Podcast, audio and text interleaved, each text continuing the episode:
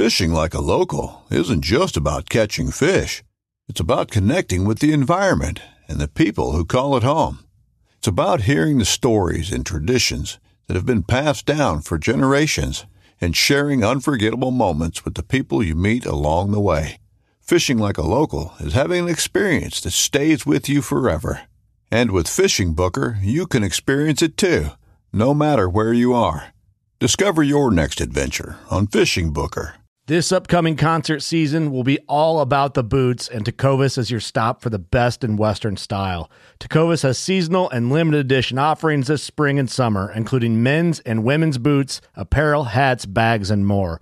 All Tecovas boots are made by hand in a time honored tradition with timeless styles that are always on trend. And Tecovas has first wear comfort with little to no break in period. It's hard to find this level of comfort paired with this level of style.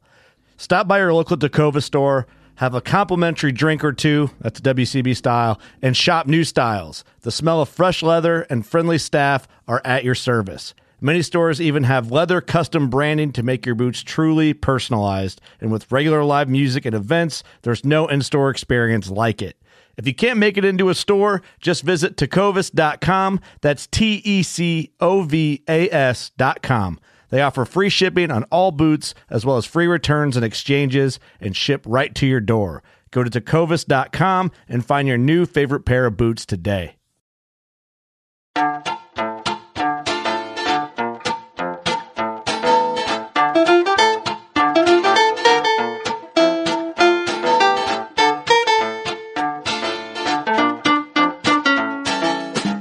I'm April Vokey, and you are listening to Anchored, my chance to speak with some of the most influential people involved in the fishing world today.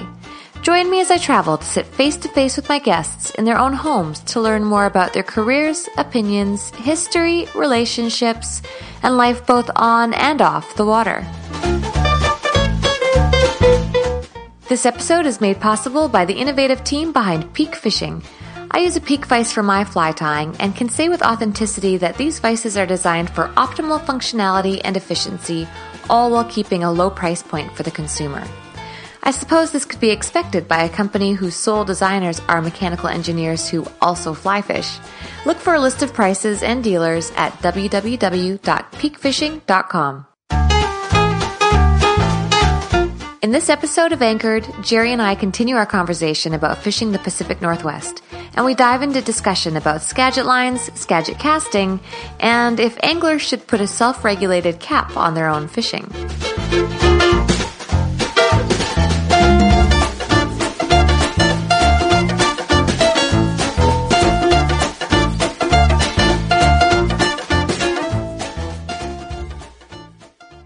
This is the actual root of the true Skagit line concept.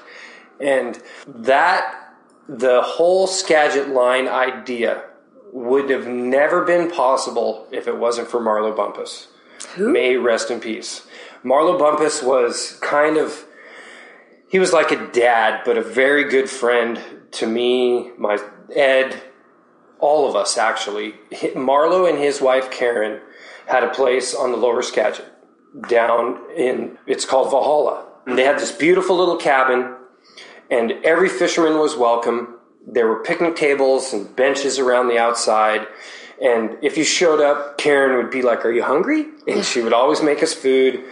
Well, Marlo was really good friends with Jimmy Green. Uh, okay. So here we go. And Marlo and Jimmy Green had the most ridiculous pile of double taper lines you've ever seen in your whole life 12, 13, 14 weight double taper lines. So these are for double hand rods. Yep, they're all old school two handed double taper line. And so they were useless basically, but these guys had them. Marlo was like, Ed and I are working through this idea that we need more grains to turn over these flies. Makes That's- sense. You that- always work from your fly backwards. Right.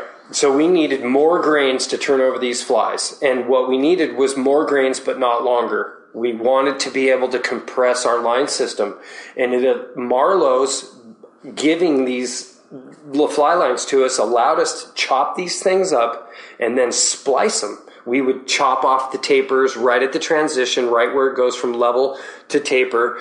And we would chop that off and try it out, and then we would actually take and splice in a chunk of the taper back in and see how that casted. The evolution of the MOW Tip. That is precisely an effect of the intruder. Ed and I one wanted to create, we called them modular sink tips at the time. We wanted to create a casting system that wouldn't change our casting stroke, but allowed us to adjust our depth of presentation. Why is there not an F in MOW then?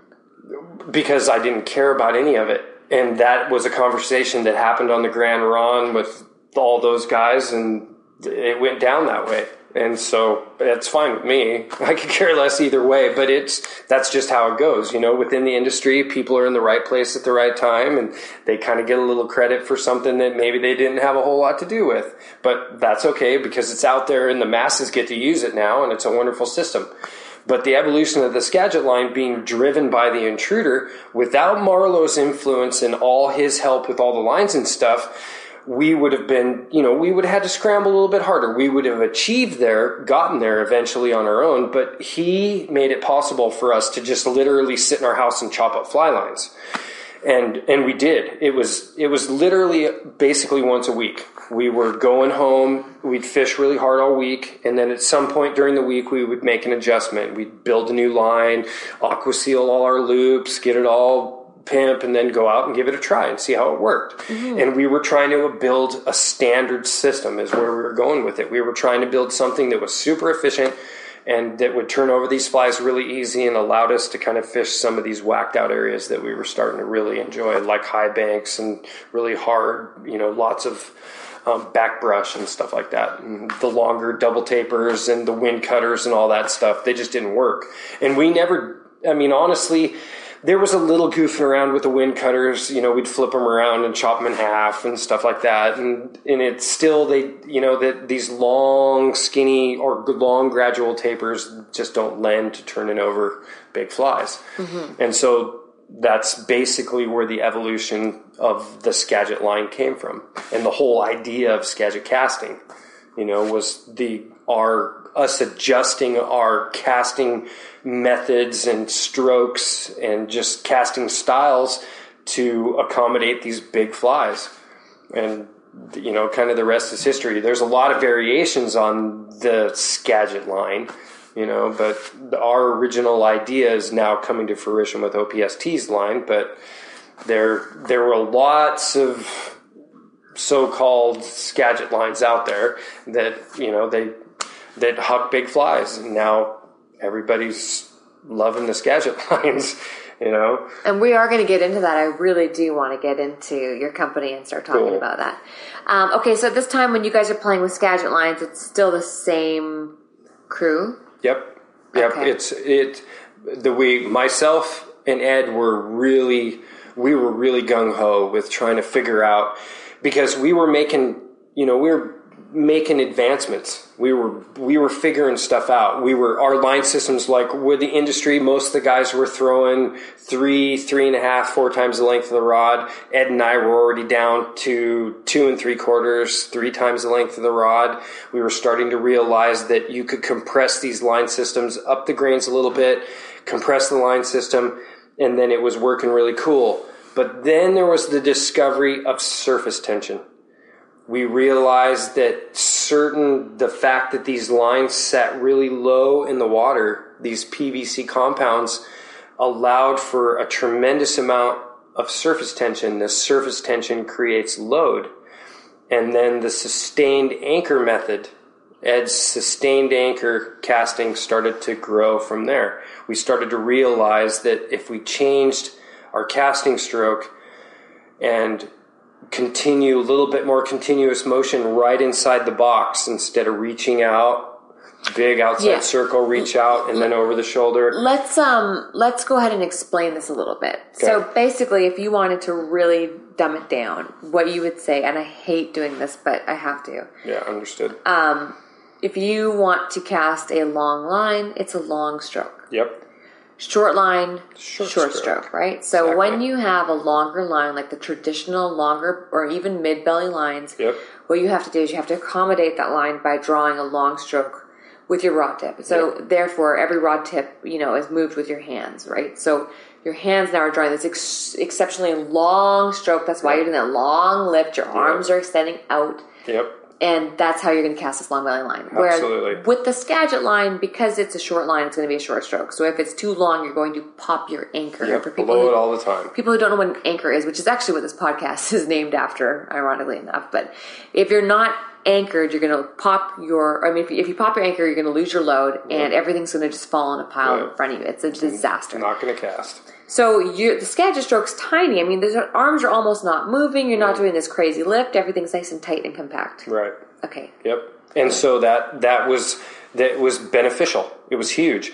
I mean, when we first started swinging fishing two-handed rods, nobody fished high banks.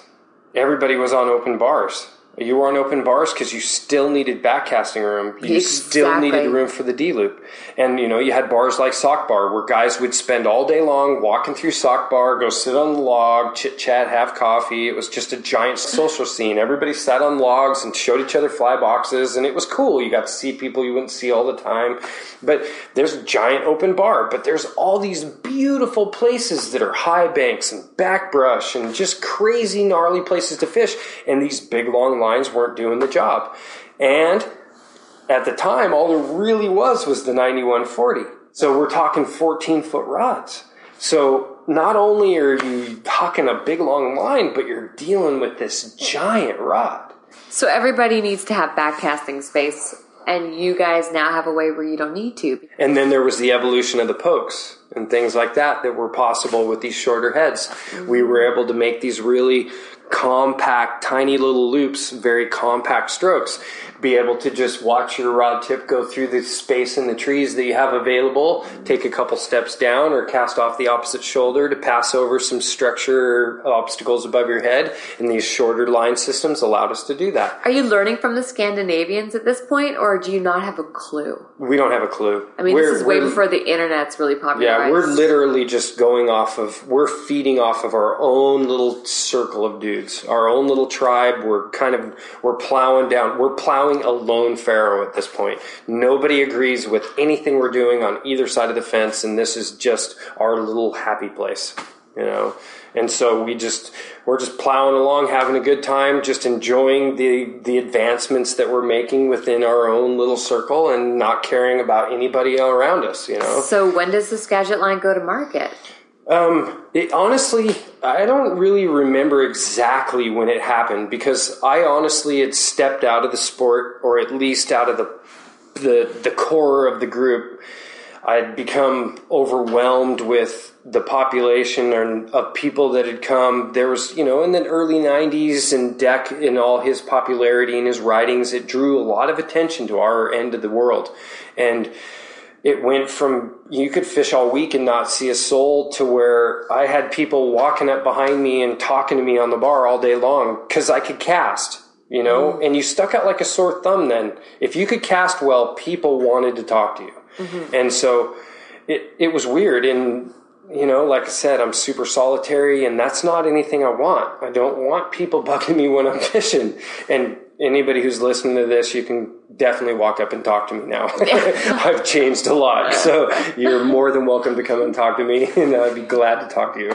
So don't think that. I love the disclaimers. yeah, I just want to say that disclaimer. You can talk to me, but then I didn't want to, and I didn't. I hated it, and it, it wasn't the kind of conversation that you have now, where you can talk to someone at a mutual level. Then they just wanted to pick your brain. They wanted to know what you were doing and why you were doing it. Why are you casting like that? Can I see your fly? No, you can't see my flag. Get away from me. You know, it just it wasn't cool. So.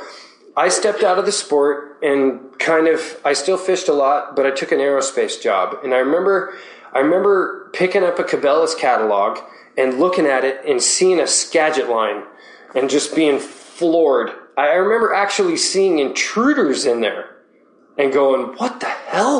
And they were Scott Howell signature intruders in the Cabela's catalog. I mean, were know? you cool with this? Oh, totally. Because you made the decision. Oh yeah, we Yeah. you know, and the thing is too is that I don't take ownership in that. I don't. It, It was a clan thing, right? it's a clan thing. Yeah. It's like the truth is is that I don't think in, in a million years, I don't think it would have happened without my brain, Ed's brain, and Scott's brain all Right. focused on the same thing. Yeah. This this wasn't any one person's accomplishment. It was ours as a group, and it was way bigger than any one person. It was it was it took a group to come to this conclusion. And you know how they say it's like it happens once, it's an accident. It happens twice, it's it's coincidence. It happens three times, well now maybe it's something. You know what I'm saying? So we got three brains working focused on the same thing, and all of us are kind of drawing the same conclusion. We all have respect for each other. We have respect for their fishing ability, the way they see the world in the river. So this is this is real. This is something. This is this is viable. You know? So at this point now, it's out there. Yeah. Okay, it is out there. And everything changes. Mm-hmm. Big time. And because everything changes pretty rapidly, it gets a lot of criticism at some point. Oh yeah. Why? And I told you this today. I was always confused about you guys because I felt like you guys made the lines, you made the flies, you got it so that we could all cast sink tips, and you basically created this huge boom in the industry. One that I might add can be quite lucrative. Oh yeah. And then you guys just disappeared. I mean, Scott was out there. I know Ed did the Skagit Master. You were gone. I was gone. And I was rattled. I stepped up. I was like, well, pff, Yeah. I'm someone, coming someone's in. got to deal with this. Yeah. I mean, what, uh, what happened? Why didn't you guys? We're all solitary spirits. And for us, it would never had anything to do with accolades, acknowledgement. It, none of that mattered. All we wanted to do was just improve our knowledge and our understanding of what we were doing. The, the whole sport was just a whole bunch of tribal knowledge. And there were very few people that could put any logic to what they were doing and why they were doing it. They were just doing it because someone else showed them this is how you're supposed to do it, or they read it in a book and this is how you chase steelhead. And that's not good enough for me. You know, it just wasn't good enough for me. We we just wanted to do something different, and and we wanted to see if you went down this road, if the fish would eat these flies. And and I think it's really good to step out of the box and try really different stuff. And I think to this day, there is no back page to this this book. There are no masters in this sport. We don't know shit about these fish. Even to this day, look at how big our our our giant tribe is now, April. We're worldwide when it used to just be us in this little northwest corner of the world, right? We were all these Spey people, all super proud of ourselves, and now the whole world is all over it. Well- Skagit's everywhere. Let's talk about it. I was going to save this till after we spoke about what you're doing now, but we'll we'll get back to that. Let's talk about the Skagit being everywhere because Yeah, it's everywhere. I I do have a question for you about this. Lots. I mean, I've been pretty public about this. My, as you know, I'm a big fan of history. For some reason, I just keep wanting to go further back. Yeah. Whether I be right, wrong, or otherwise, it's what makes me feel happy. Oh, yeah. So I try. I It's a good try. thing. I really do my best not to judge anybody else. yeah. But one of the arguments is that we're too efficient at this point. And because we're so efficient, we're given the illusion that there are more fish than there really are. Mm-hmm. Do you think that's a possibility? Well, I think that we've made it a lot easier than it used to be. So let me run this argument by you. And this is not necessarily my argument. This is something that somebody had mentioned to me, not about you guys, just in general. Mm-hmm. He was a very smart man and he said, Imagine that you're a tennis pro and I'm a tennis rookie and I want to learn how to play. Mm-hmm. And I say to you, listen, Jerry, I want to learn how to play tennis. Can you just lower the net a little bit? You, you say, well, we probably shouldn't, but you know what? It's day one, April. All right, Maybe all right, all right. So we lower the net. And now I start to score some points. And uh, I start to get pretty good. I want to lower the, the, the net a little bit more. Right. Ooh, I don't know, April. I really don't know about this. Finally, I say, forget it. I want no net. Get rid No of the net. net. Not You, you that. say? What do you say? No way. No, it's not good for you. Yeah, it's not good for you. Good for the sport. It's not good. So what we have in today's day and age, we've got we've got Facebook. You know when the fishing is good. You got forums. You can know when the fishing is good, and you can find help. You got YouTube. You can become a great caster right away. Right. You've got GPS coordinates. You've got all these things online. Now you go ahead and you factor in graphite, especially the the rods we have today. Absolutely. You've got these lines that are incredibly easy to cast. You've got these these giant flies, whether they're efficient or not, you Right. know. But you've got these very obvious flies. Yeah. Very productive. Flies. Yeah, so what you've got now is you've got a sport where the guys are better anglers than ever before, if you will. way better. and Yeah. they're learning at such a rapid rate that we've got basically all these great players, but we have half the amount of fish. Right. So a lot of people have said that's not how you play the game. Right. It's one thing when there's three of you guys playing the game, but what do you do when the whole world's not playing the game that way? Well, Is it like you know, I think about that. It's, but it's, the truth is, is that if we wouldn't have done it, someone else would have done something close to it. You know what I mean? Yeah. It's not, But what do you think about it now today? it- it's, it's, it is. It's super easy. And yeah, I think that, I think that the, the advancements in the technology and, and I mean technology and equipment, communications, it it actually has made it way easier and and and I kind of take offense to it in a lot of ways because Yeah. I worked really really hard to accomplish what I know and what I understand about my sport but at the same time I don't wear a badge of honor because of it and so I think that it's kind of it is a double-edged sword. We have less fish, and your total rookie could literally be productive on his first day. Where you could take a guy and he could spend. I spent 14 months swinging for steelhead when I first started before I caught my first one, Me and I lost piles of sink tips and more flies than I can ever count. I fished by myself with my 10 foot eight weight. My arm would be so pumped up I could barely put it down, and and I just plowed and plowed and plowed in hopes of catching these things I watched everybody else catch, you know? And so, it, yeah, we've made it way easier, but that's just how things go. You know what I mean? and maybe, evolution. maybe because it is easier and because more people can catch more steelhead or more people can actually make contact with their najamis fish that maybe our giant tribe to protect these resources is bigger and that would be the benefit of it that would be something that i could see as a positive from it but I also take a lot of pride in knowing that I played a role in making it easier for people and more people to get into the sport. You know what I mean? And that's that's a really cool thing too because I was always offended by my peers pretending that it was some crazy earned badge of honor to be a steelhead fisherman. You know, you you have to earn all this and without earning it, you don't deserve it. You know what I mean? And but I think anybody who takes the time to suit up and go stand in the river and go fish for themselves and see it through their own eyes, that's okay. You They know? deserve it. They deserve it. And they you- deserve it for going out and earning what they learn. You know? Yeah. Well, you know, I'm a fan of education. No, of course. And a lot of my clients would never be able to continue with the sport if it hadn't been for the Skagit line. right. So I am very, very thankful for that. And uh, look at me. I was a Skagit junkie. Yep. And I would never have been able to do a lot of things I the things I've done if it wasn't for the Skagit line. So what about if we are catching so many more fish because we are so productive? Do you as a guide and as an angler, a passionate angler, do you think that we should start maybe putting a kind of a self cap on it? Oh yeah, that there's there's definitely this culture of numbers in our sport that, in my opinion, is incredibly unhealthy, and it's these. First off, it's a living creature. It's a living creature. It's a living creature, not to be taken for granted. It should not be abused. It should not be looked at as a number. Every single one of them are special. Every single one. Think of what they've accomplished in their solitary existence. Potentially swimming out of 24 inches of gravel and then entering a world where every freaking thing there wants to eat you.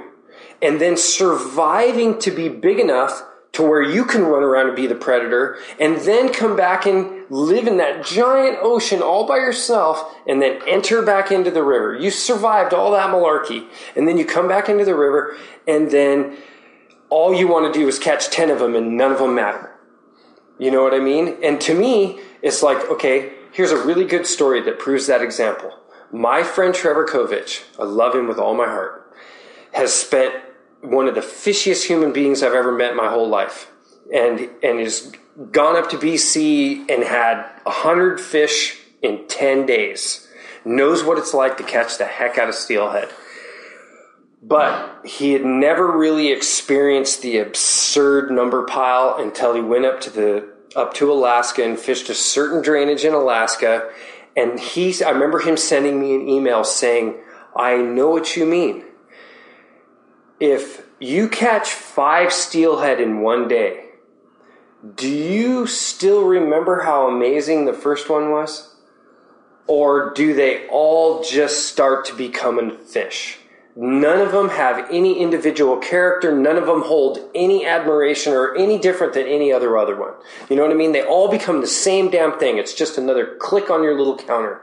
You know, and that's not the case. They're all individuals and they're all super special and every one of them should be admired and appreciated that you actually got to cross paths with this creature that pulls off something that us as human beings couldn't pull off. It's impossible. So that in itself is to look at it like it's just a number, that's disgusting. And I actually have a huge problem with it. And so when I hear guys come up to me and tell me about all the numbers they caught, I that's where the conversation ends. I don't have anything to say to those people because I don't care about numbers. I care about the individual. Every single one of them matters to me.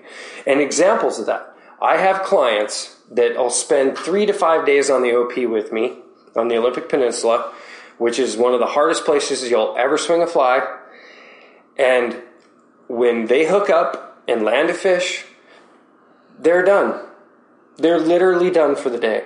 Because they want to be done? That's it. That's all they wanted to do was just make interaction with that one fish. They don't care about their grip and grin shots. All they want to do is they want to take some photos while I release the fish in the net, let it go, and that's all that matters to them. And it's going through the motions, making the contact, enjoying this beautiful wild creature, letting it go unharmed, and there you go. I've accomplished my feat. That's what I came here to do was to catch that beautiful steelhead. And so if he caught five more, does it make it any better? No. It doesn't make it any better at all. It actually makes all the other ones lesser. Yeah, it dilutes my day. It does. It dilutes the day. It, and Trevor said to me, he goes, I never in a million years would have thought that there were too there was such a thing as too many steelhead because you get to the point where you forgot what the first one was like and once you forget what the first one was like you should be done because now you're being disrespectful you know? And that's where to me it's a living creature. And the fact that they accomplish what they do and that I have I am blessed with the ability and the opportunity to go fish for these things and then to get to feel their energy and then to get to watch them swim back into the column. I remember that. And I remember the truth is, is that I pride myself on this is that I can think back through my history as a steelheader, and I've done this for close to 30 years now. I can think back, I still remember like it was yesterday, my very first Deer Creek fish. I remember the very first fish I caught on the Sauk. I remember multiple fish in between. And it's because I reflect on those individuals. I don't just look at them in as numbers. I went up to British Columbia and I would catch gobs of fish during the day. I mean, I had 12 fish day in British Columbia. But that 12 fish day was interrupted in multitude of times by sitting on the bank and reflecting on how lucky I was to get to actually do this and to experience the day I just experienced, to have the interaction that I had with all these different individual fish that were all different, every one of them. Some jumped five times, some made ridiculous long runs, some just shook their head a whole lot, but they were all individuals and I admire every single one of them. And as soon as you start to start to put them on the numbers card, they all lose their value, and it's it's just not right. It's it's just it's gross. This is the first time where we can be in a situation where we can have the best of both worlds, where we can have the public be able to fall in love with fishing because they get it mm-hmm. and it's easy, if you will. I say that in quotations. Yeah. But it's more. It's it's just it's it's easier for them to learn now. Absolutely. So that we can have them support the environment because they're they're they're advocates Yeah. now it. we've and got way more advocates. so we've got the support because they can fish, but with a cap. Right. That's what it is for me, and that's why I do choose to fish a little bit more difficult these days. Yeah, it's understood. Because I in BC, especially for some Challenging and satisfying. Yeah, I'd rather I'd rather still only catch my two fish in the day, I understand. um, but be able to fish for ten hours a day. Yeah, and I think it's really cool that you, you recognizing that you dialed it back to what you what you want to do and how you want to do it. Ed always says this thing that you evolve as a fisherman. First, you want to catch a fish. Then you want to catch some fish. Then you want to catch big fish. And then you just want to catch fish the way you want to fish. Mm. And that's where I'm at. That's where you're at. And I don't care about numbers. I don't care about size. I just care about going through the motions. That's what it means to me now. It's I I love the act of skagit casting and I love the act of swinging flies. And so the fish is always just a huge benefit of getting to participate in that wonderful experience. And then, of course, don't get me wrong, I have zero emotional attachment to catching fish personally. But for my clients, I have huge emotional attachment to catching mm-hmm. fish. I want my clients to be successful because I want them to be bit. I want them to is I want them to evolve. I want them to understand. And for every fish they catch, they step up a bunch in that knowledge rung. And my ultimate goal is to every single person that sits in my boat as a guide, I want them to outgrow me. I want to be able to guide them to the point where they no longer, I can no longer take their money. I want to be like, I can't take your money anymore. Now we're just fishing friends. Is there uh, there? I hate to say this because it's actually um, I'm actually contradicting myself by saying this, but is there a number that you would suggest people try to stop at?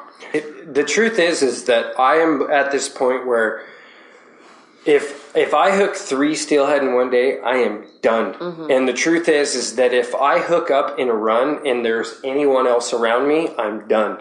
I will literally step out. You can have it. Next piece of water, I'll start fishing again. That's etiquette. and that's and that's where I'm at. And it's it's never been about numbers because I admire them so much for what they accomplish as an individual in a world of predators and a world of our influence. We destroy everything we look at, and they have to exist within this world that we're basically in control of. You know what I mean? And it's like our Pacific Ocean has got on the opposite side, there's a nuclear power plant that's spewing radiation into our Pacific Ocean, you know, and I worry about that effect, and I worry about that effect on all of our anadromous fish, and that's our freaking fault. And if we weren't here, the Skagit would still have over 200,000 steelhead ascending it. You know what I'm saying? So that whole thing, yes, there is a cap.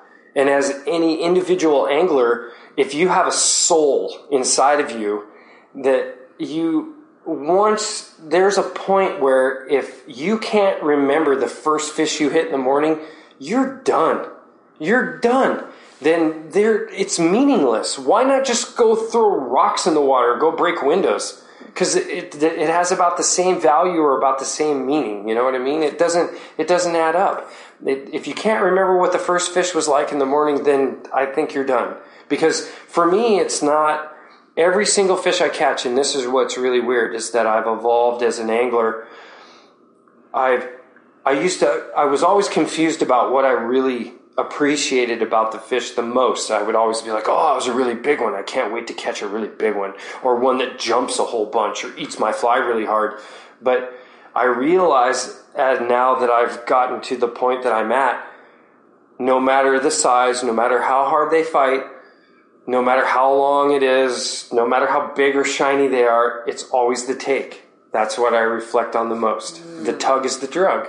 And that's that's really what it boils down to Because you've mentioned that countless times today about minute seconds of contact on my fly as it's swinging through the current, weightless. I feel it doing its thing, and those moments, initial moments of contact, is what the whole thing is about for me.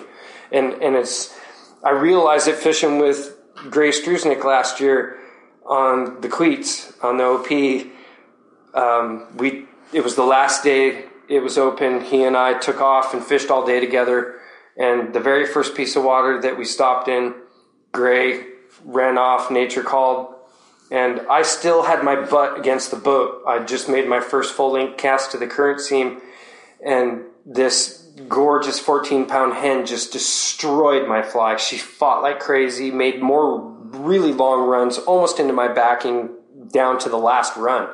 And it was really interesting. Gray didn't help at all. You know, we play that no pussies game with the guides. They don't help you whatsoever. They just sit and take pictures of you while they watch you struggle. and, and, so, and I appreciate that. I've landed countless fish without a net by myself, and I really still like to do that. And Gray just took gobs and gobs of pictures, and we were both super stoked about her. And then when it was all over, like I said, she fought like crazy. And the only thing I reflected on was how insanely hard she hit my fly and that was that was it. That was all of that. I admired everything about her. I, of course, study them. I look at them really hard and count their spots and look in their eye, you know, and that kind of stuff. And, you know, just everything about their individual character. I, of course, admire every fish. But when it's over and I'm sitting in the boat and watching my buddy fish through the run, finish it out, I'm always reflecting on the take, you know, and it, it's, it seems really minimal, I guess for such a huge operation to be so enamored with such a short period of time, the whole thing. But it really is what it all boils down to. It's like dry flies. When I yeah. go on a dry, I don't, I forget everything except for the take. Yeah, exactly. Whoosh, or whatever it may be. yeah. You know, it's there's tons of variety to no, it. No, I don't. You know? I don't think that that's strange at all. Yeah, but it's it seems kind of. Uh, I've always thought it was kind of weird to go put in all this effort to only reflect on a couple hundredths of a second in the whole experience. Does anyone ever ask you why you don't just cut your hook off? Yeah, yeah, and, and and I have. I've actually, you know, it's like there's, and I have in certain situations, and it very rarely is it here because we work way too hard for our fish around here. Harder and here, yeah. in, in Alaska, I've done it. I've I've moused, and we do this thing called waking and eggs for dollies. That I'll do that, and I won't fish a hook. Okay. Yeah, and it's you know, and it it has to thing to do with is if you fished a hook, you could hook hundred fish a day. Yeah. And for me, just the fact that I rose the fish was more than enough than having to deal with the whole thing. And the cool part is, is I got to raise the fish without harming the fish. So I got the same experience. I got to see him eat my fly, even though I didn't stick a hook in his face. Coming up, Jerry and I speak about OPST, muscle memory, and more. Again, just a quick thanks to Peak Fishing for making this conversation possible. Peak products are manufactured and assembled in Loveland, Colorado in the USA. They offer a wide range of fly tying vices and accessories at great prices and can be found at www.peakfishing.com.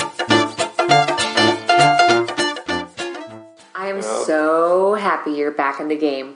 Yeah. So happy. Let's talk about you being back in the game. Back in the game. So you do your engineering job and you come back to guiding. Yep. In Washington. When did this company start? Please tell me all about OPST. So what happened with OPST is that we had Ed and I had some people that were trying to get a hold of us for quite a few years. And with the way our lives were and the amount of people that have tried to get a hold of you for fishing and stuff like that, you kind of weed through the people you know and don't know. And so these people got on the don't know list a whole bunch. And so years and years went by and we were plowing along doing our own thing. The industry's coming up with all these gadget lines and stuff. And Ed and I are looking at it like, yeah, nobody's still not where we want it to be and not actually picking up what we've been laying down. And so we I am on fishing on the OP one day, and I meet my business partner now, James Awasi, and he happens to be fishing with a good buddy of mine out on the OP, Jim Kerr, and so we have a very brief conversation as I'm launching with my clients, and Jim is launching with James Awasi. And so we have this very brief conversation. We need to have a conversation. We exchange numbers, and then James and I start talking. Well, James has wanted to get a hold of Ed forever, and he also has a very good friend, Yasu Nakano, who is our other business partner who lives in Tokyo, Japan. Um, these guys have been big fans of ours for a very long time, and they've wanted to potentially help us invest in our ideas because both of them realize that, in James's words, that we are some true innovators and our innovations and ideas have made a lot of other people a lot of money. and so he thought that it might be smart for you guys to maybe try to take a little bit back. Thank God. Yeah. It was driving me crazy. As a businesswoman, I was so confused. And I just thought, well, Why? I just thought, well, they just, they can't handle the heat Yeah, where'd of these the guys criticism. go? yeah, and and it really was. It was more about the just the attention. We're really solitary people, and it was easier for us to just slide back into our quiet little spot. Oh, believe me, and I do our it. thing. I totally and get it. just instead of trying to make our way. Yeah. and and so these guys made it possible for us to actually take our original ideas and what we've been working on since the conception of the intruder and the idea of Skagit lines and allow us to bring these things to market. And so along with our OPST shanks, we have our intruder shanks, we have our OPST, let's say what it, let's talk about it it's the for. Olympic Peninsula Skagit Tactics, and the the idea behind OPST and the actual name of it, the Olympic Peninsula and the Skagit Tactics. And the reason for that is is that within our single little tiny Washington we have here, we have our Puget Sound drainages and we have our Olympic Peninsula drainages. Those two fisheries within the same state couldn't be more different from each other. And what works on the Skagit necessarily doesn't work on the OP, but that's not entirely true. If you change the approach just a little tiny bit and the way that you see the river, what we do on the Skagit works perfect on the OP Can you give me an example of what example of what I'm trying to say is is the fact that the fisheries are so different that if you take three steps back, don't go any deeper than shin deep, don't cast any further than 60 feet, and make sure that your fly swings in as far as it can in your dangle, you're fishing the OP properly. Now the Skagit, the Sauk, the Skykomish, the stillaguamish, you could catch a fish where your fly lands and anywhere in between to your dangle. Why do you think that is? Because the drainages here are much longer and much flatter. Ah. The Olympic Peninsula drainages are super short and super steep. And I wouldn't really know what to make of that if we hadn't fished together today. And do you remember me screaming to you when I had when that bull trout took? I saw that bull trout. I mean, it was just sure it's not And a steelhead. it was way out there, too. Yeah, that's the thing. Yeah. And I know it's just a trout. It's not. It's not a steelhead. But I saw it take my fly off the top. I mean, in that glacial water, it was just Yeah. craziness. On a nice long cast straight out. Yeah. Yeah. So I, I definitely. I mean, Yeah, I'm and- a believer. and, I'm and so that could have that could have easily been a steelhead. Yeah. you know, and that's how it is on the Skagit, but that's not how it happens on the OP. Okay, interesting. Yeah, you know, I didn't not- know. I didn't know that. Yeah, that's not how it happens out there. Those, Is that why all the guys are fishing eggs all the time? yep, they're fishing on, and that's why they fish the edges the way they do. You Right. notice, okay, so if you spend enough time on the Olympic Peninsula, and you'll realize that if you're a swing guy, you'll see a bobber boat come down, and they're floating over where you're casting to, fishing to where you're standing. Ah, Uh-huh. So that in itself should be a really big tell. If the guys in the boats are fishing the edges of the river, then that means the fishes are on the edges of the river. so casting all the way across of it is only going to do you good if you're going to catch a fish on the other side. Yeah. Because there's not going to be anybody in the middle. Why? Because the rivers are short and steep oh, interesting. and they storm. So, and in most cases, the best gravel is within about 60 feet of the beach anyway. The best substrate is. I mean, Right. you know what the Skeena is like. What's Yeah. the middle of the Skeena like? It's a giant pea gravel highway. yeah. And where's all the good rock? 60, 80 feet from the beach. That's where they are. And it's also the most favorable moving water. You know, they don't want to swim up through big heavy currents. They want to swim up something easy. yeah. Path of least resistance. Least resistance. Right. So with the evolution of OPST, it gives us the opportunity to bring all these things that we've been keeping in our back pockets, that we find to be really effective, functional pieces of equipment or ideas or just real good time savers. Mm-hmm. And and then pieces of equipment that help people do things like my dubbing spinner. My dubbing spinner is really unique because it's heavy. It's heavy, it spins really hard and it helps people tie my composite loops really well. And where all of the dubbing spinners that are out on the industry in the marketplace now, they don't work for what I'm trying to show people. So I got to make them a dubbing spinner, you know. And Oh my we- god, I need to go on your. I need to find this dubbing spinner.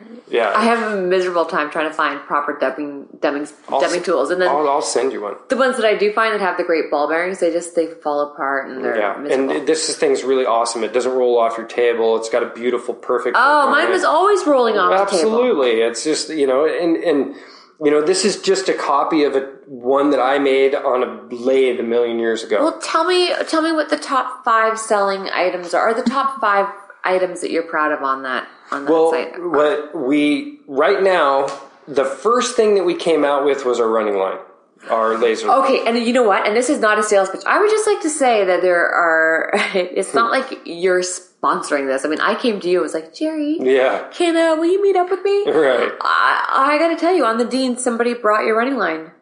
It's excellent. Yeah, You should be very proud of yourself. we are. We're real proud of ourselves, and the, and the, what you know for sure with all our OPST products is they're not gimmicks. They're things that we've used for many, many years that we've been fine tuning, and now we can professionally manufacture those quality products for people and give them to the masses. Like the shanks. I mean, it took the industry f- until we did it to make a shank. Which is hysterical because all they are are they're cut off, Hooks. filed. hooks. Hooks. Right. Yeah. And well, the beauty of that is, is those are produced by a hook company, so they're not making a bent. They're they're literally just making an eye. Oh my goodness. Finished wire. yeah. But everybody was trying to find ways to make it better. Everyone was like, "Oh, where's the Waddington Shanks at?" And oh, there's the fish skulls, and oh, here's the tubes, which I still do like tubes. But Tubes are awesome. you know, oh, there's this, there's that, and this. Oh my god, why didn't somebody just think to start selling cut off shanks? And, and I've always been such a huge shank fan that it just made sense. So we have Cut off our shanks. The, exactly cut off shanks, and so we found a company that make the wire size the size we wanted for the round eye shank. And the round eye shank is for a variety of things. It's to accommodate all your cones and beads and those construction.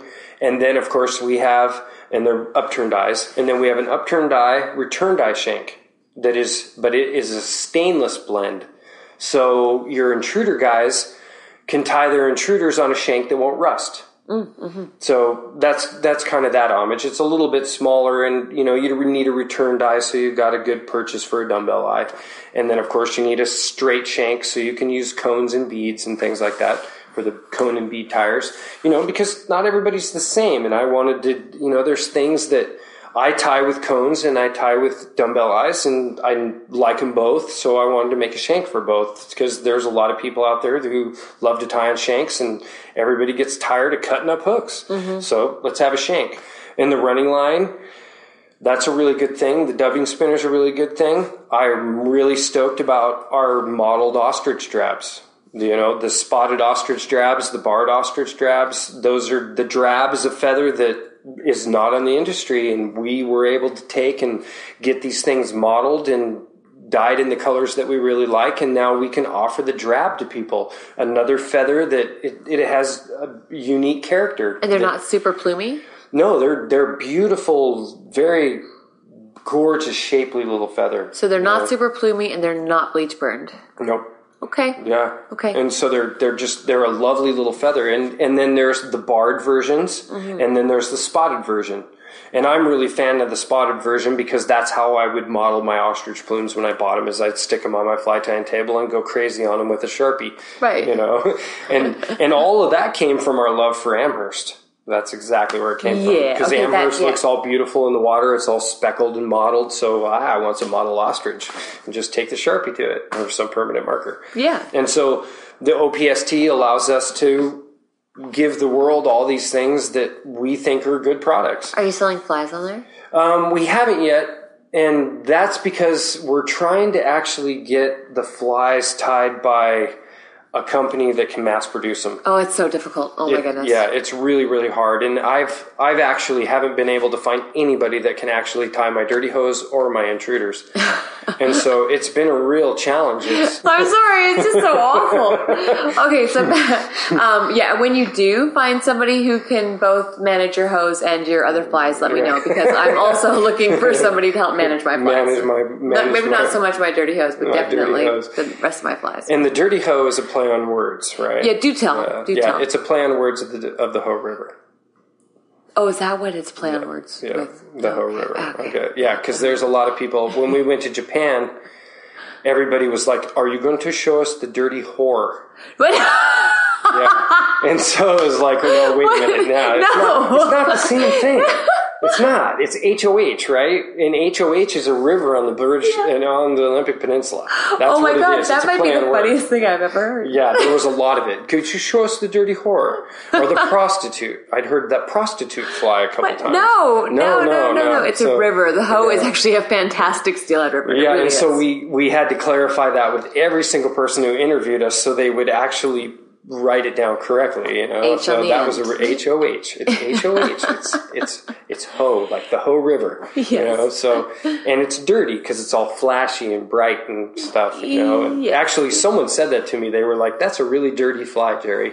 And I was like, "You think?" And he goes, "Yeah, that's a lot dirtier than Utah. You know, because it's super flashy, has a bunch of flash and Right. real bright stuff in it." And, and I was like, "Yeah, it's a dirty hoe." And I was just like, "Ding." Oh my goodness.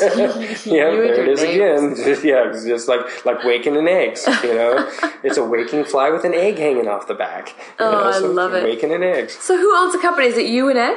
It's me, Ed, and Yasu Nakano, James Awasi. We are the four partners. We brought in Ben Paul and Trevor Kovich. That is the entire OPST crew. This is your team. Got it. We are currently looking for a female to be part of that crew because what we have to offer is very accommodating for the female stature. We're going to build rods. Of course, we know that our line systems are short and easy to cast. And I also believe that there is a market for these shorter rods, besides the fact that they're just way less physically taxing to fish, cast, use, period. They also fit the stature of smaller people. The rod should be proportionate to the person using it. you a five, you know, you get some five foot nine inch or some very short person fishing a big long rod. That's a lot of swing weight and a lot of leverage. Not to mention their hands may not be big enough to hold the handle correctly. The handle may be too long for their shoulder width for them to use the rod correctly. So proportioned rods for per personal proportions are important. And so we realized this a very long time ago. I have a client that proves this point entirely. This is Barb Hestron. I love her with all my heart. And she's very physically um, limited yeah. but she can absolutely enjoy the Spey rod all day long because she has a system that is tailored for her size, her shoulder width, and the diameter of her hands. So there's no fatigue and she can fish this efficiently all day long. And that's how it should be. It shouldn't be a wrestling match. You shouldn't be getting your ass kicked. It should be something that you can comfortably do. And the easier it is, the less fatigue it is, the better you get at it the more efficient you become, the easier it is to understand, the more effective you are. You know, it's not this thing you hate. And so that's the beauty of this whole scenario is that we were able to take all these ideas that we think the world would like to have and share it with them. And if there's something that they, if this is something that you want, something that interests you, we have stuff to help you out. What about lines? So what we're offering is we're offering a a line system that is our vision f- that has evolved, I should say, from the beginning. And what's really cool about this is that for every year that goes by, there's this huge amount that we would learn. And so what we thought was the cat's meow the year before changed a little bit the next year, and then a little bit more the next year, and a little bit more the next year. And what happened along the way is that Ed and I, we fell in love with the switch rod. We fell in love with the shorter rods and the efficiency of these shorter rods. And once you fall or realize that fishing is not about castrobation, it's not about how far you cast, it's about how well you fish the cast. I don't cast very far anymore because I know I don't need to. I just need to fish it well. So with my 11 foot 6 inch 8 weight or within that zone, 12 feet is about as far as I go now. Anything longer than 12 feet and it just feels way too big to me. But within those shorter rods, Spey rods and switch rods, we're building line systems to accommodate all those in a very optimized idea. And what we're trying to do is we're trying to optimize the casting package to make your casting stroke and the performance of the rod more efficient and easier. And so it'll apply it'll apply from the spey rod world up to about 13.6 all the way down to 13.6 and a 910 weight rod all the way down to a true seven and a half foot three weight. We have a line system to accommodate that. If you have single handed rods, for all you trout and bass fishermen out there, if you have single handed rods that you want to benefit from Skagit tactics, we got you covered. And that's what it's all about. Is now you can go out and you can take your three weight rod and you can go fish that high bank bouldery section that you could never fish before with Skagit Tactics with your same three weight rod. Those guys are everywhere in Australia everywhere. and New Zealand and everywhere else I go. A lot of people do not want to invest in a double hand rod. No. But they want to use Spey casts. Yeah, they want the benefits of that that's that idea and now we can do it for them and all of that started with us in alaska. All those tiny little back channels and here we are with 13 foot greenie. You know some 13 and a half foot rod and we're thinking oh this is short for the skagit and i can reach all the way across the side channel. Mm-hmm. You know what i mean? Yep, so the evolution of that was it just made sense. It take these rods these switch rods or single-handed rods that you really love and put the proportional system on it and away you go you know and it's efficient super easy to learn and use and they cast really well they're easy to fish they're just it's just a super efficient system But why not just buy uh, one of the other lines that's already on the market? Well, the reason for that is is because the industry has been coming up with something new every year for you to buy. For the last 25 plus years, we have been fine tuning a complete system that literally is the ultimate idea of what we wanted to achieve. But that idea, because if I said that back in 1990 we had this idea, we didn't have this idea. This idea has evolved continuously since then. And literally from the conceptual, from the conception of our very first prototypes built for this idea by this company OPST within the 3 years of our R&D of these line systems I have learned more than I ever knew before that. The amount that I've learned about how it works, why it works, how to make it work, how to show people how to make it work, it just it exponentially grows constantly. The more I fish, the more I learn about it, and I'm just I'm kind of blown away. I, I'm curious how much further we can take this. I'm curious too. Yeah, I mean, we have some ideas. I know we can cross over into we we have this idea where we can blend Scandi and Skagit. We can make them where the Scandi guys will be happy to fish a line that was built by me and Ed.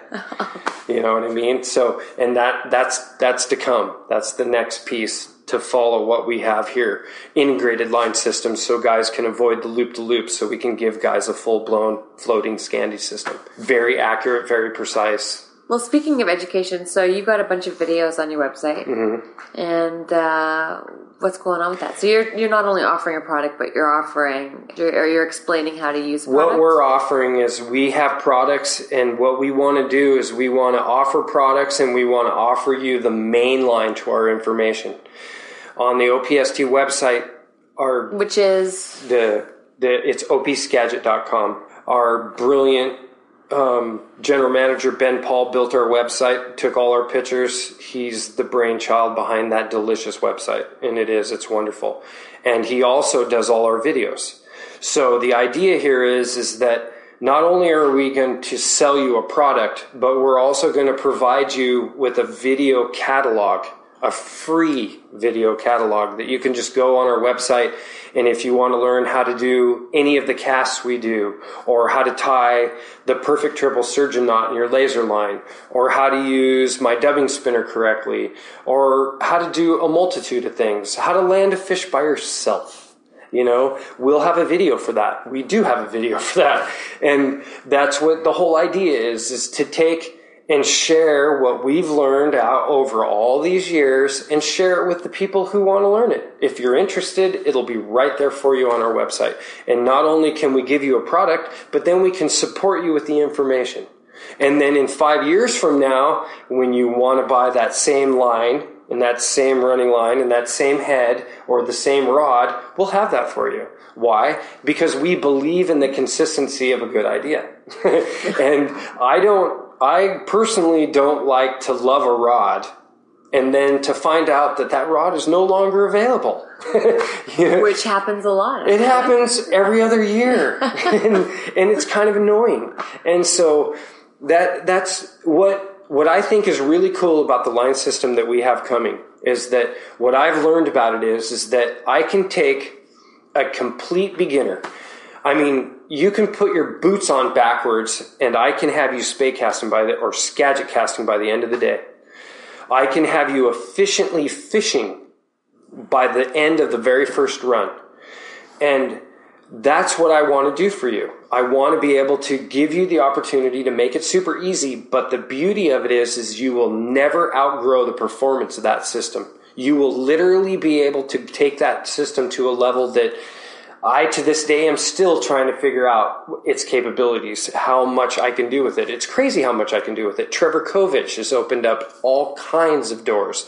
I mean, people say you can't single spey a Skagit line. Well, you can single spey this. No, I've line. seen that done. What, what's your take on Skagit lines creating bad habits for people okay. as far as casting? Goes? I have a really, really simple equation for that. And here's what it is most people there's very few athletes in the world, very few athletes in the world that can do multiple sports. Okay? And the reason for that is is there's this thing that we have as human beings it's called muscle memory. You build a method. It's like for example, some people can brush their teeth with just their right hand or shave their face with just their right hand try to shave your face with your left hand or brush your teeth with your left hand. So you have these conditioned muscle reactions to things you do. If you want to be a Skagit caster and you want to be a really good Skagit caster, the way to be a really good Skagit caster is to never pick up a Scandi line because they are completely different animals. Some people can cross over and be pretty good at this and pretty good at this. And I'll admit I'm not one of those people. I'm a person that I'm a good athlete and I know that about myself, but I can't spend all summer fishing a Scandi line and then pick up my Skagit in the wintertime and be an efficient Skagit caster again. So my philosophy is not to dilute my natural process as a caster. I'm a good athlete and I know that I could pick up most rods and I can make them work. But to be super efficient and enjoy myself and excel as a caster, I have to focus on one style. And I have tons of clients, and I know this from personal experience, who spend their whole summer hucking Scandi and then come back and fish with me in the winter and complain about their casting. And I'm like, okay, That's not really the problem.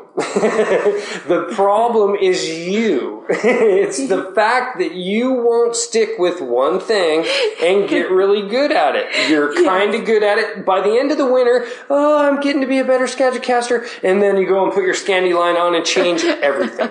and so now you've destroyed everything that you built up last winter. For me, I won't cross that line. Right. I won't pick up the Scandi rod and I won't pick up the Scandi line and I won't make myself do it. Why? Because I'm a Can you explain the difference? A lot of people do not understand the difference between Scandi and Skagit. It is a huge It's a huge difference. All of the body movements are different. The length of the line is different. The movement of the rod is different. Well, of course, the length of the line is different. The, the the weight distribution of the line is different, and the stroke is different. But is there anything else that's specific to the Skagit? Doesn't Ed start his sweep? So after he sets his anchor, say that we're doing a snap tee, and with a longer, well, although you wouldn't really necessarily do a snap tee with a longer line, but typically on the sweep with a longer line, Mm-hmm. you're starting closer to the water and you're gradually rounding up Yep. uh, as you angle up into your D loop Yep. and into your circle up position. Right. With your Skagit line, is it true that Ed does not start his sweep at the water? he Nope, starts on sweep. the wa- Nope, it's on the water. It is on the water. And the reason for that is, is that for every little, for every foot you lift the rod tip off of the water, you have to mm. move the rod tip twice as far to engage the line. Right. So because our line systems are so short, it's important that we use every bit of our stroke to move the line. so who is it who was promoting starting the sweep higher off the water? a lot of the modern spey casters, Dec Hogan, the, the Tom Larimer's, the Scott O'Donnell's. For what the- kind of line though? that just basic Skagit because that's that's modern Skagit Well, what the hell's the difference between spey. mo- now? I'm really confused. Right, and the truth is, is that there's okay. The dividing line is there's modern spey casting, which can be literally very closely confused with like how you would cast a Scandi, because a lot of the lines are fairly close or roughly, you know, somewhere in that same lengthish zone. Let's Which say which is what? Mm, 24, 27, 31 feet, 32, right around in there. Yep. Our longest line is 18 feet. Which is crazy to me because I'm still from the age of you know 26 feet, Right. and even I had the Northwest. I mean, what was that like 30? What was the Northwest? Yeah, they were 30, 32. So that that's that's my mentality. I mean, 18. That is a Super short. super super short. But, but what it is is we're we're shooting towards an optimized projectile. We're going for two to two and a half times the length of the rod, right. And then we're going for an optimum grain window. And the optimum grain window consists of the head and the tip combined. The head is not the sole casting package. When you put a tip on the end, how how much does ten feet of T fourteen weigh? Eighty grains. Is that is that right? Is that good math? I, am not I think- entirely. I think, I think it is. It's roughly okay. Well, let's just go. I mean, you're, I'm st- I'm also the 15 foot tippers. You Right. know what I mean? See, it's ten to twelve foot feet. You know, I fish no nothing longer than ten to twelve feet, and and, the reason and, for that and is- I've always cut my tips down to 12 to 13 feet. Right. We're on the same page with right, that. and it's clean line of sight. Obviously, the Skagit line is designed for a tip. Yep. You'd be foolish to go out there with an 18 foot line and put on a leader in your fly. You're Yeah. going to pop your anchor every time, Yeah, you're it's going not to be gonna work. confused unless you have a ton of overhang as compensation. Or you're cetera. fishing, you know, a nine foot rod. Exactly. So it's designed to have a sink tip, right? Yep, exactly. So the tip and the head combined are the total casting package. Right, exactly. But you're still, I'm still fine that when clients come with that setup, I'm still having a hard time not popping the anchor. I have to really shorten my stroke. So it is a tiny stroke. Yeah, it's a tiny stroke. Okay, okay. But it's a tiny stroke with appropriate length rod. So the stroke is still tiny, but what's really cool about it is the line.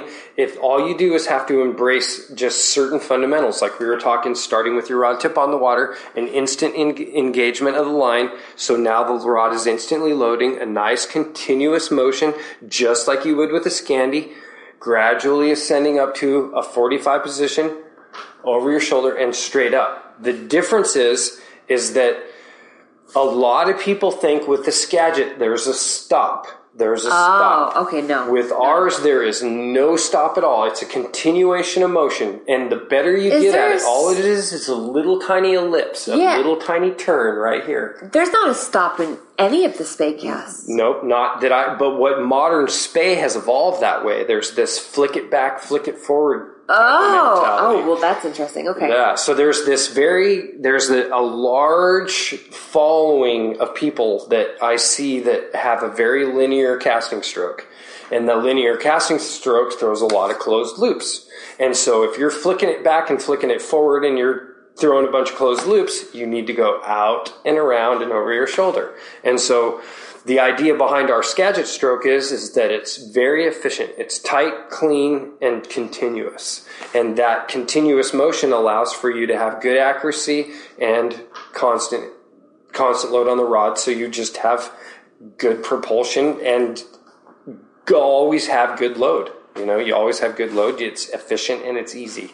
You know, that and that's the idea. And the cool part is is being able to take we want to be able to cross over into the single-handed rod world and we want people to be able to do that. And that for us is the biggest part of it. The whole spey and steelhead and salmon thing what we have to offer is going to be a level of efficiency that most people haven't seen yet. And that's what we're really excited about is that in the spey world our systems are incredibly easy to use. But in in the two-handed rod world i'll say but once you start getting down into the real switch rods, 11 feet and shorter, in the two handed application, and then true single handed rods, we've developed a line system that allows those rods to perform. It's not kind of working, it's totally optimized. They're fun to fish. Your single hand spey casting lines, are they designed so that you are going to have to put your your other hand on the butt, or is it your hauling hand? You can you can haul hand it. Can I can I haul it? Oh, absolutely. Okay, cool. Yeah, yeah. It's all about the haul. Perfect. Yeah, it's super cool. And that's the cool part is because our our general manager Ben Paul is a big fan of little creeks, small water. He's one of the most beautiful single-handed Skagit casters I've ever seen in my whole life, and he's part of the reason I brought him into this group because I we all have the things we love to do. And it's a different shade of green to everybody. And if you could bring a bunch of people in, if you could bring, if we could have a bass person in our crew and a guy that wanted to throw cast off the beach in Hawaii for bonefish, if we could have that guy in our crew, our line system will work for all of these, and all those people could take them out and put them through their paces, and then they could show the world that you could use a single line system to do a whole lot of really cool stuff. And within in using these same methods, you know that I've guided guys that work in the fly shop in Hawaii on Oahu. And soon as they saw the line system, the very first thing they said is he said, I want this for casting for bonefish off the beach. Because he saw me overhead cast the thing. he was just like, oh my God. He couldn't believe how well it flew, how far it flew, how accurate it was against the wind. He was like, I want this, you know. So I gave him one of my little custom made lines and he told me how great it was. And he, and he pestered me and pestered me until the line systems came out. You know, he was like, yes, finally, no more splices. You know, he was super stoked about it. And it, you know, it just boils down to being efficient and making it easy. It shouldn't have to be hard. Shouldn't have to spend years and years and years figuring out how to cast. So then you can in turn figure out how to fish. You know, I think you guys are going to do excellent. I think I hope so. I'm feeling really good about it. I'd be really stoked that if Ed Ward would get back in the equation Yeah. We'll get it. You'll get him back. eventually. You'll get him back. Is there anything you would like to add or ask me? No, I think I asked you everything today. Yeah, we had a good chat. My my biggest my biggest question was is if it was true that your favorite part of every run was the tail out. Yes, it is. Yeah, so we we have a common love in that respect. Mm-hmm. So I love the tail outs. I can't thank you enough for today. It was excellent. Ditto. I agree. I had a wonderful time. Me too. Thank you very much. Thank you. And that concludes this episode of Anchored. Please be sure to take a moment to leave a review about Anchored on iTunes and let me know what you think about the show. Thanks for listening.